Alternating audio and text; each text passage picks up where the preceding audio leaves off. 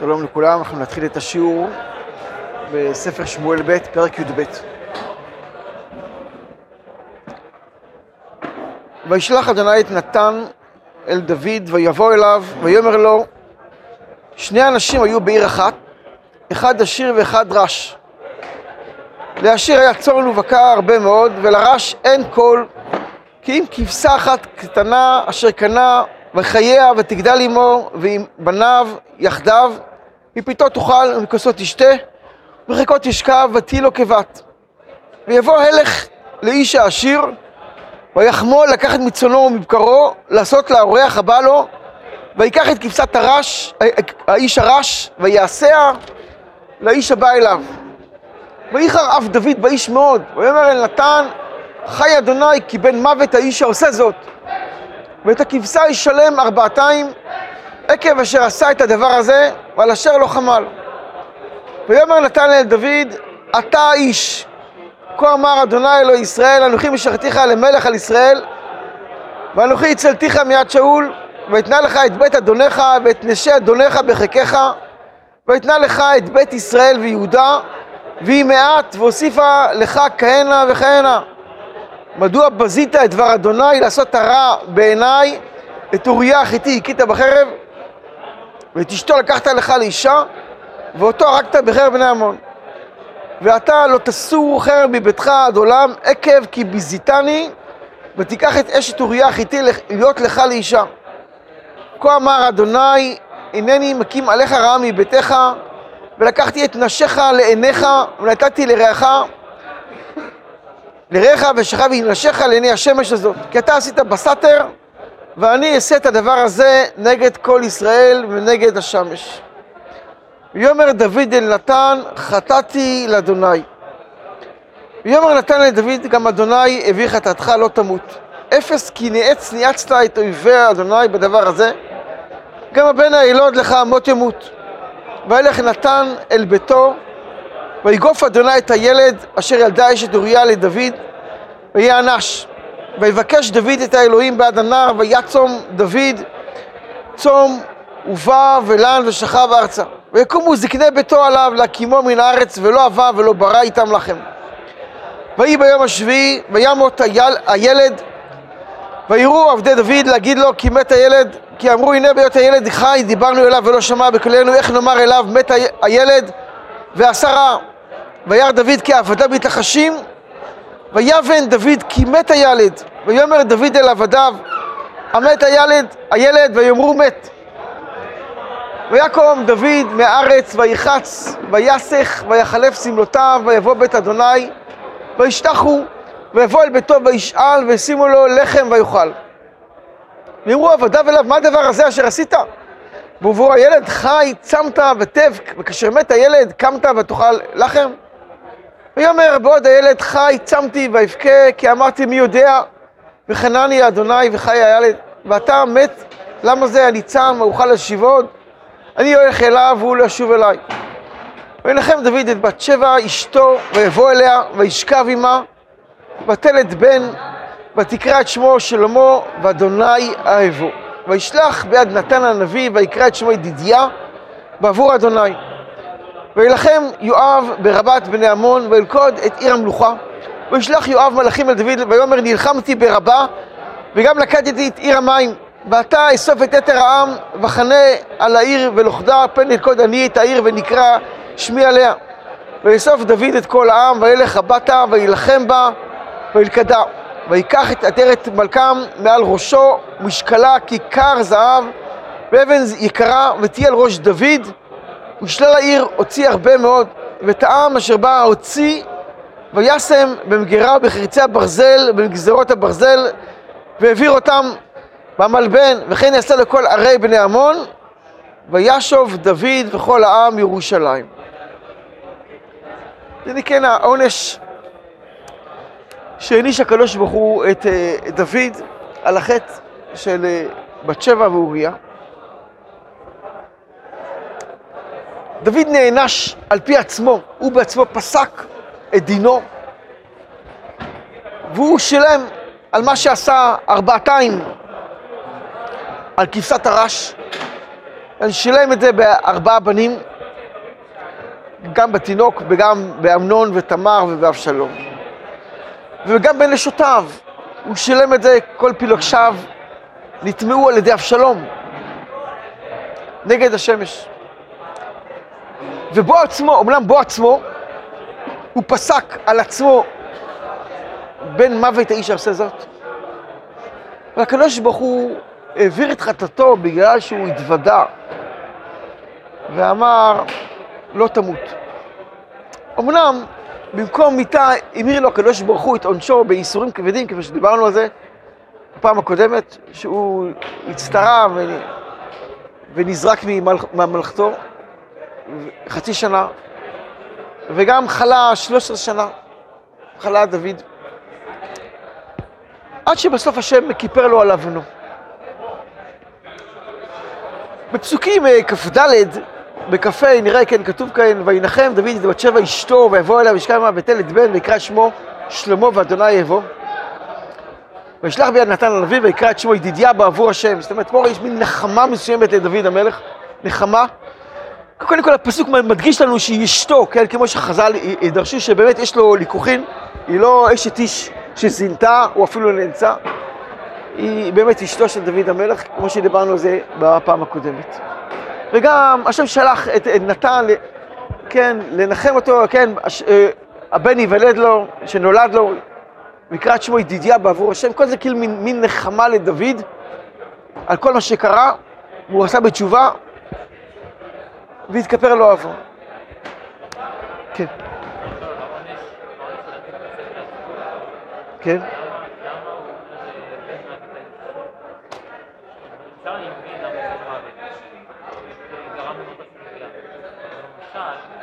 כן, למה הוא בן מוות על, על הגניבה, כן, וכי הוא חייב, כן, ודאי שזה, דוד יכול אה, לפסוק על פי משפט המלוכה, דברים. אה, אנחנו נשאל כמה שאלות כאן על, ה, על העונש, על מה שקרה כאן, אה, וננסה לברר את הנקודה הזאת של החטא של אוריה, שהוא נענש על אוריה. השאלה הראשונה שאנחנו שואלים זה בפסוק ט', נקרא אותו עוד פעם, ויאמר בז... אה, מדוע בזית את דבר אדוני לעשות הרע בעיניי, את אוריה החיתי הכית בחרב, ואת אשתו לקחת לך לאישה, ואותו הרגת בני עמון. כתוב פעמיים הריגה, כאילו יש פה כפל לשון, הרגת אותו, רק עוד פעם הרגת אותו. מה פירוש הכפל לשון הזאת? שאלה נוספת, אם כבר כבשת הרש, למה לא עד הסוף? המשל כבשת הרש, מה הערך אל ביתו, זה כאילו המשל של היצר הרע. והאיש העשיר היכה את האיש הרש ולקח את הכבשה. ככה צריך לומר. הוא הרג את אוריה ולקח את אשתו. למה זה לא מוזכר במשל? שהוא, כן, יותר חמור, הרבה יותר חמור. אז יהיה חייב מיתה ממש, חייב מיתה ממש, לא על גניבה. היכה את האיש הרש ולקח את הכבשה. שאלה נוספת, אנחנו שואלים על סוף הפרק, שמדובר כאן על מלחמה, סוף המלחמה עם ממון. ולקח את המלחמה, לקח את הגדרת מלכום, אז מה זה קשור לכאן? לכאורה היה צריך להזכיר את זה בפרקים הקודמים של המלחמה. פה זה מדובר על, על החטא ועל העונש של דוד.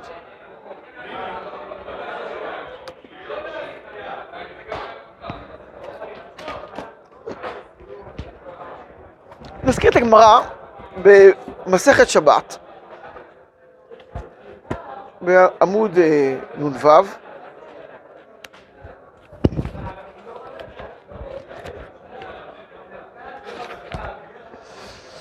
כתוב כך: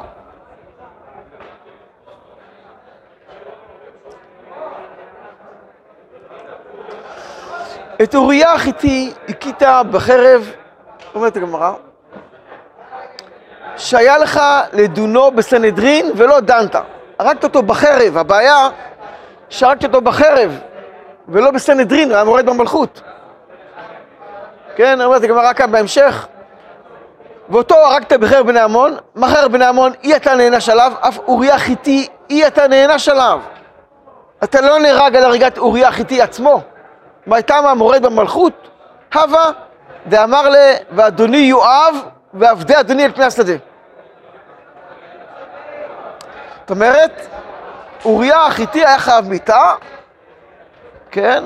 ודוד נענש על מה שהוא הרג אותו בחרב בני עמון ולא בסנהדרין. מורד במלכות. כן. הרב בעין הים מסביר את העניין הזה של מורד במלכות. אוריה אומר לדוד, ויואב אדוני בשדה, ועבדי אדוני. ככה הוא מדבר על המלך. זו לא הייתה פליטת פה. הוא ראה, ממש, הוא ראה את יואב כזה ששולט בפועל. המלך הוא רק מאיזה מין צל מסוים של מלכות, יש לו. הוא נמצא בירושלים והוא לא הולך להילחם איתם אפילו. ומי שבפועל עושה את העבודה והוא קובע בשטח את הדברים, זה יואב. וזה ודאי ביזוי. המלך, אסור למלך למחול על זה, אסור לו למחול. הוא פוגע במלכות השם, כן. זה המקרה הזה הכי נוח לדוד היה פשוט לקחת אותו לסנדין ולגמור את הסיפור שם, למה צריך לשלוח אותו עד הקרב ושהוא ימות שם? אם באמת אוריה ברק במלכות, דוד במקום יכל לגמור את הסיפור בצורה הכי נכונה שיש. כן, זה ודאי, בוודאי שהסיפור הזה בא עם כל ההקשר של בת שבע. וכולם אה, רואים שהוא קורא לבת שבע והיא באה אליו ואז הוא קורא, ליואב, הוא קורא לאוריה בשביל לחפות על מה שקרה. כל זה היה גלוי, כל עבדי המלך ואנשי החצר. כל זה היה ברור. ואם עכשיו לקח אותו לסנהדרין והורג אותו, הוא אמר ככה וככה, כמובן מן הסתם היו שם עדים, כן, הרי המלך מוקף במשרתים. אבל הוא העדיף ככה להסתיר את העניין. אבל זה לא היה בסדר. אתה לא יכול לקחת, להרוג אותו בחרב בני עמון. אבל אני שואל שאלה פשוטה, אם זה כל הייתה בעיה, שהוא הרג אותו בחרב בני עמון ולא הרג אותו בסנהדרין, אז מה כל העונשים הכבדים האדירים האלה שספג דוד המלך? בן מוות אתה, מה שעשית, אתה חייב מיתה. על מה? התשובה, החטא הגדול שנשרח עם, עם, אה, עם כל מה שקרה כאן, עם בת שבע, כבשת הרש, ועם אוריה, זה החטא של חילול השם. זה הבעיה הקשה ביותר שעבדה כאן. חילול השם, ראו ככה דוד עושה, פה הוא שילח אותו למלחמה, כן, כולם אה, עשו דיוקים, כן, מורד מלכות, מורד מלכות. הוא הורג אותו כי הוא רוצה לקחת את אשתו, וזה מה שהוא עשה בפועל. חילול השם גדול היה כאן, וזה חטא כבד מאוד מאוד. וחילול השם נמדד לפי האדם העושה. ככל שהוא יותר גדול, העונש, החטא והעונש כבדים הרבה יותר. ובאמת, אה, מי אמר שהכבשה, מי, מי אמר שהיה כאן חילול השם? אם נחזור לפרק שלנו, הנביא אומר לו את זה מפורש.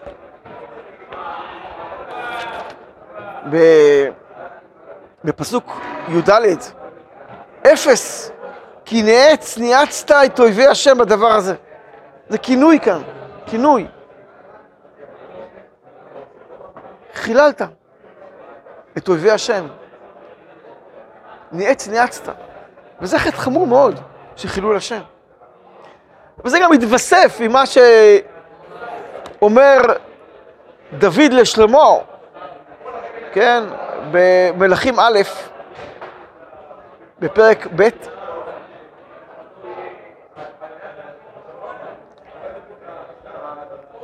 בפסוק ה'. וגם אתה ידעת, כך אומר דוד לפני מותו לשלמה, גם אתה ידעת את אשר עשה לי יואב בן צרויה. מה עשה לך יואב בן צרויה? תראו חכמים, את המכתב הזה ששלח לו, הראה לכולם. לך תעמיד את יואב, את אוריה מול המלחמה. ונגרם חילול השם, כן, בדבר הזה, שהוא ציווה והוא רצה להרוג כדבר הזה. כמובן, הם באים אליו בטענה ליואב, מה עשית, מה, כן, ראו שהיה כאן משהו חריג, שלא על פי משפט המלחמה, אבל הוא היה צריך להתחמק, אולי להוריד לכולם את המכתב, וזה גם חילול השם, גדול.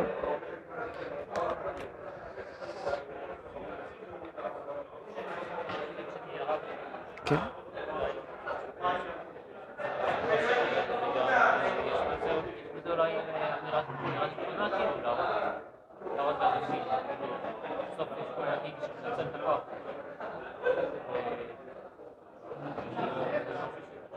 כן. לצאת נגדו, לנסות למנוע אותו, שקורים בעולם כאילו דברים אה, דברים לא חלקים, וגם לא ריאות, דברים האלה. זה משהו שלא צריך להסתיר.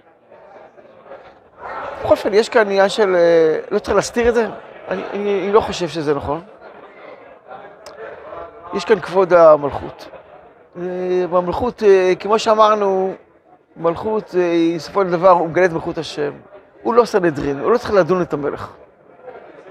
הוא צריך אה, לגלות את זה למלך. אם המלך נידון על ידי סנהדרין, ועל פי עיקר הדין, המלך נידון בסנהדרין, חכמים תקנו תקנה שלו. אחר כך, מאוחרת יותר, אבל מצד הדין הוא נידון. אז ודאי שאם יקראו ויגידו לו, הוא חייב להגיד ולהעיד כל מה, ש... כל מה שהיה. אבל סתם מעצמו לעשות את זה, זה סתם מגדיל את החילול השם. אבל זה חריג, חריג ממילא. כן, ודאי. כן, ברור, ברור, ברור. זה משהו אחר. בזה יש כאן של מלכות, כבוד המלכות. באמת, הזוהר מזכיר את העניין הזה של חילול השם, והוא מביא פסוק אחר. הזוהר בפרשת משפטים, בק"ו עמוד ב', על הפסוק, כן, לך לבדך חטאתי. פסוק בתהילים נ"א, דוד המלך אומר, לך לבדך חטאתי ורע בעיניך עשיתי. לך לבדך חטאתי? מה, רק, רק לך? רק לקדוש ברוך הוא? איפה כל החטאים האחרים?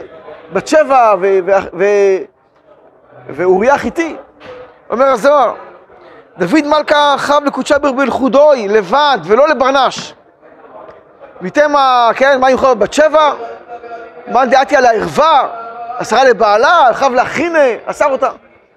אומר לאו אחי, כי בהיתר עתי להדק, בגלל שניקית גט בידה, היה לה גט ביד, לבת שבע היה לה גט ביד, כך אומר הזוהר, כמו שכתוב בגמרא, כן? ו... וכולי. לביתר זמן הייתה פטורה לבד, כן, ודוד המלך חיכה זמן, זה לא מיד, כן? אה, שעבר זמן מאז שהוא, שהוא הלך למלחמה, הוא לא בא אליה מיד, אפילו רוצה לבדוק ששלושה חודשים בדק. מאז שיצא אוריה למלחמה, הוא לא חזר הביתה. ועבד וכולה בהיתרה. אה, ועד התכתיב, וינחם דוד את בת שבע אשתו, זה סעדותא של ה... כן, נחצה לה... של המקרא שנכתב ברוח הקודש, שהיא אשתו ודאי. היא בת זוגו וכולי וכולי. אה, ומה שכתב את אוריה, כן, כי הוא היה מורד במלכות, הוא אמר, כן, אמר, אדוני יואב וכולי. ואז הוא אומר כאן הזוהר דבר נוסף.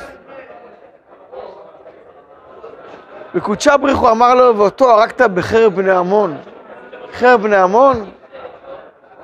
עד וחקיק עלי חיב יעקים, דיוקנה דרכון של עבודה זרה של בני עמון. אותו הרגת בחרב של העבודה זרה, חקוק עליה עבודה זרה. מה הנקודה בחרב בני עמון לעומת סנהדרין? מה הנקודה בזה? הגברת את הכוח של העבודה זרה של בני עמון. חילול השם עם הגברה של כוח עבודה זרה, דרכון, הנחש היה חקוק על החרב, זה היה סמל של המדינה שלהם, נחש. לכן לא סתם קראו למלך בן עמון נחש. שיקוץ עבודה זרה.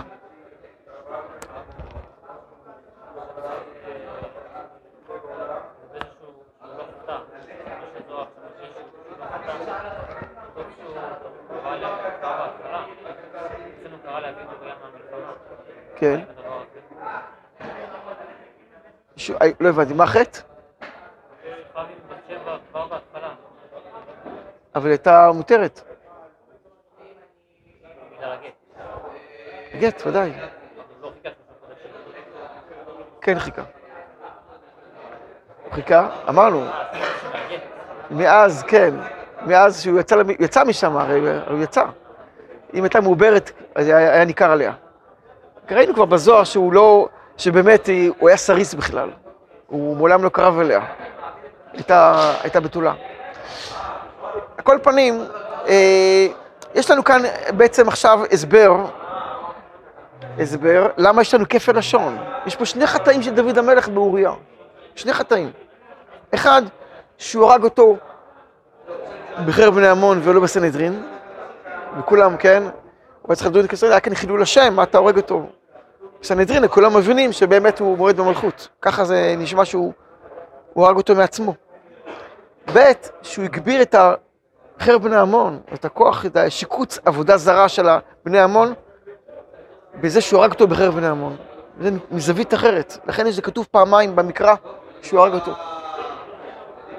בחטא, מוזכר פעמיים. אמנם, אם שמים לב, היה כאן עונש, יש כאן עונש כבד נוסף שהיה על דוד, שלא הזכרתי אותו. איזה חטא, איזה עונש, סליחה, היה לדוד, מעבר לכל מה שהזכרתי עכשיו.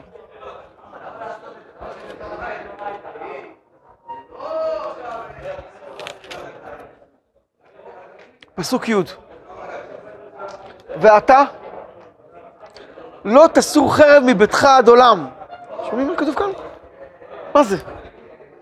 לא תסור חרב מביתך עד עולם. איפה זה בא לידי ביטוי? פעמיים. פעמיים התקיים הפסוק הקשה הזה, לא תסור חרב מביתך עד עולם, פעם בזמן עתליה, שהכתה את כל זרע המלוכה, ונשאר רק אחד. שניצל, כן, בבית המקדש. פעם שנייה, זה היה בזמן בוסטנאי. מכירים את הסיפור על בוסטנאי, מה שקרה? בוסטנאי? מכיר? לא מכירים? זה מוזכר במדרשים הקטנים, אבל מקורו בתשובת רבי גאון. שהוא סיפר, כן, הסיפור בזמן שמי ששלט באזור של בבל וארץ ישראל, זה היה מלך ישמעאלי. והשם שלו כתוב שם, והוא ידוע לנו בהיסטוריה, שהיה בזמן הגאונים. אבו סטנאי, שהיה, כן, שידוע, היה, היה שם זרע המלוכה בדוד, שמרו על ייחוס בית דוד, והם היו שליטים בבבל. ועמד מלך רשע, ערבי, ישמעאלי, והחליט לאבד את כל זרע בית דוד. ונשאר ילד אחד שהוא ברח, והוא רץ אחריו לחפש אותו. אז הוא חלם חלום, שהוא רואה בוסתן גדול, והוא מראה, יש לו חרב, יש לו, יש לו גרזן ביד, והוא הולך וכורת את כל העצים בבוסתן. הוא מחפש, איפה אני, פתאום הוא מצא איזה שתיל קטן שנשאר. הוא בא להרים את הגרזן, ופתאום עומד מולו איש זקן. והוא גוער בו, מה אתה עושה? והוא לוקח לה את החרב, את הגרזן מהיד ומניף על ראשו, פוצע אותו, הוא רוצה להרוג אותו. הוא מתחנן על נפשו. אומר לו, מה עשית? זה הבוסתן שלי. אני דוד המלך. הוא מתעורר פצוע. אז הוא קרא, ואמרו לו, מי שהרגת פה, זה כל אלה, זה זרע בית דוד. ואז הוא הבין, ואז הוא חיפש את אותו אחד, והוא שמר עליו. ו... עכשיו, מה זה? בסיפור, כן, אולי יש נוסחאות יכול שאתה מכיר, וככה בסיפור שאני שמעתי, הוא היה פצוע. היה פצוע. קראו לו בוסטנאי, כן, על שם החלום. קראו לו בוסטנאי, על שם הסימן, מה זה? לא הבנתי. לא, לילד שלך כנראה, בוסטנאי, כן, קראו לו, קראו לו על שם הסיפור של בוסטן. השאלה היא, איך ייתכן, איך ייתכן שהקדוש ברוך הוא מעניש את כל זרע בית דוד בגלל החטא של דוד המלך? מה אתה אומר? גם את הנשים, בסדר? את הילדים נשאיר לפרקים הבאים, נדבר על זה. אבל לאנשים, אני אזכיר גם כן, כן, אה, איך זה בא לידי ביטוי, איך איך הוא מעניש אותם? הרי הם לא ימתו אבות על בנים. הם לא אוחזים מעשי אבותם בידיהם. תשובה, זה קרה כמה פעמים במקרא, שנענשים נענשים בנים בחטא של אבות. אחד, קודם כל החטא המקורי של אדם הראשון, כל העולם כולו נענש בגללו. פעם שנייה, זה קורה בבני עלי, שזה מחזיק, החזיק מעמד בגמרא, בזמן אביי ורבא, שבני עלי ונענשו, ולא רק זה, גם כן עד תקופת, תקופתנו, שאנחנו דיברנו על זה בזמנו, בני עלי, שכל מי שהיה מזרע בית עלי, הוא מת בקיצור ימים ושנים. איך זה קורה? התשובה שחכמי ישראל ענו על כך, שזה קורה בחטא אחד בלבד, שנקרא חילול השם. איפה שיש חילול השם, זה נוקב והולך עד סוף כל הדורות, יכול להיות עד סוף כל הדורות. כי העולם כולו בנוי על קידוש השם. שהקדוש ברוך הוא ברא את העולם שיתקדש שמו. לכן חילול השם מאוד חמור.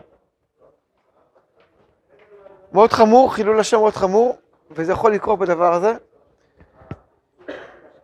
וגם נשל, כמו שאמרת, אה, כמו שאמרתי, זו הנקודה החמורה כאן בחטא, אנחנו צריכים לקצר קצת. אה, הזוהר במקום אחר, בחלק א', הוא אומר לנו על דוד שנטל, אה, נטל, נטל את עטרת מלקום, שזה היה, היה חקוק עליו עבודה זרה. זה הגמרא אומרת גם כן. חקוק על עטרת מלקום זה של עבודה זרה. ואיתי, הגיתי, אומר הזוהר, ביטל את העבודה זרה, זה כתוב גם בגמרא, ביטל את זה, את העבודה זרה, אומר הזוהר, לפני שהתגייר, הוא התגייר, אבל לפני שהוא התגייר הוא ביטל את העבודה, ושבר את, ה, את, ה, את הסמל של עבודה זרה שהיה על זה, שזה הנחש. ודוד שם את זה על הראש שלו כדי להכניע את הכוח של עבודה זרה. מה שבהתחלה הוא פגם, והרג אותו בחרב בני עמון, היה תיקון בדבר, אומר הזוהר, תיקון בדבר במה שהוא עשה. לכן אנחנו מבינים, בעצם כל הסיפור הזה שקרה שם, שדוד המלך גם כן מייסר את בני עמון. כתיקון על מה שהוא פגם בהתחלה. לכן זה מוזכר בפרק שלנו. כן? ועוד מה שלא ענינו בהתחלה, למה לא מוזכר כבשת הרש שהוא הרג את איש הרש? כי באמת עצם הריגה הוא לא נענש על עצם הריגה. הוא נענש על מה שהוא הרג בסנהדרין ועל מה שהוא הרג אותו בחרב בני עמון. לכן לא, לא מוזכר במשל כבשת הרש שהוא הרג את האיש הרש. כי על זה הוא לא, על זה הוא לא נענש. רק למסקנה, נאמר, אני אקצר אה, תיאור בפסוק בדברי הימים, בפרק, אה, דברי א', פרק כ"ב, פסוק ט'.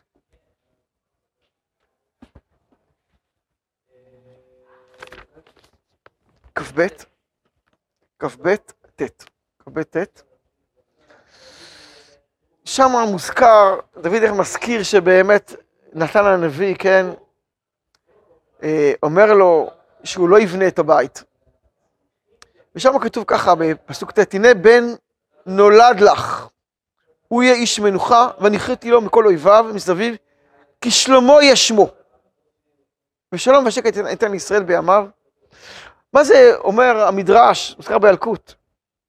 מה זה בן נולד לך? כל בן נולד לך, בן נולד לך. לרפואתך, לרפא אותך. הוא מרפא אותך. על מה שחטאת, זה כאן כפרה שנייה לדוד המלך. ידידיה שמו, שלמה, הוא יכפר לך. כי שלום יהיה בימיו. מעתה דמים רבים שפכת. ונענשת. עכשיו הבן שנולד לך, כן, השם אהבו. ולהגיד לך שסופו של דבר אתה לא נזרקת מהמלוכה, והזרע, המלוכה שממשיך, הוא ימשיך עד עולם, והקדוש ברוך הוא לא יחזור ממה שנשבע לך. והוא מן כפרה על מה ששפכת דמים, כי הוא יהיה איש של אהבה. השם אהבו, דבר שלא מוזכר בשום מקום, עוד אחרי שנולד, לפני שגדל, כבר השם אוהב אותו. כי יסודו של שלמה המלך ליצור אהבה בין ש- הקדוש ברוך הוא לבין כנסת ישראל. הוא זה שכתב את שיר השירים. שכל העולם כולו לא היה כדאי כיום שניתן בו שיר השירים. זאת אומרת, הנקודה הזו של, של האהבה והחיבור כנגד מה שדוד פגם ב- ב- בחילול השם, אז נוצר כאן אהבה שבעצם יסודה היא בעצם קידוש שם שמיים בין קודשי ברוך הוא ובין כנסת ישראל.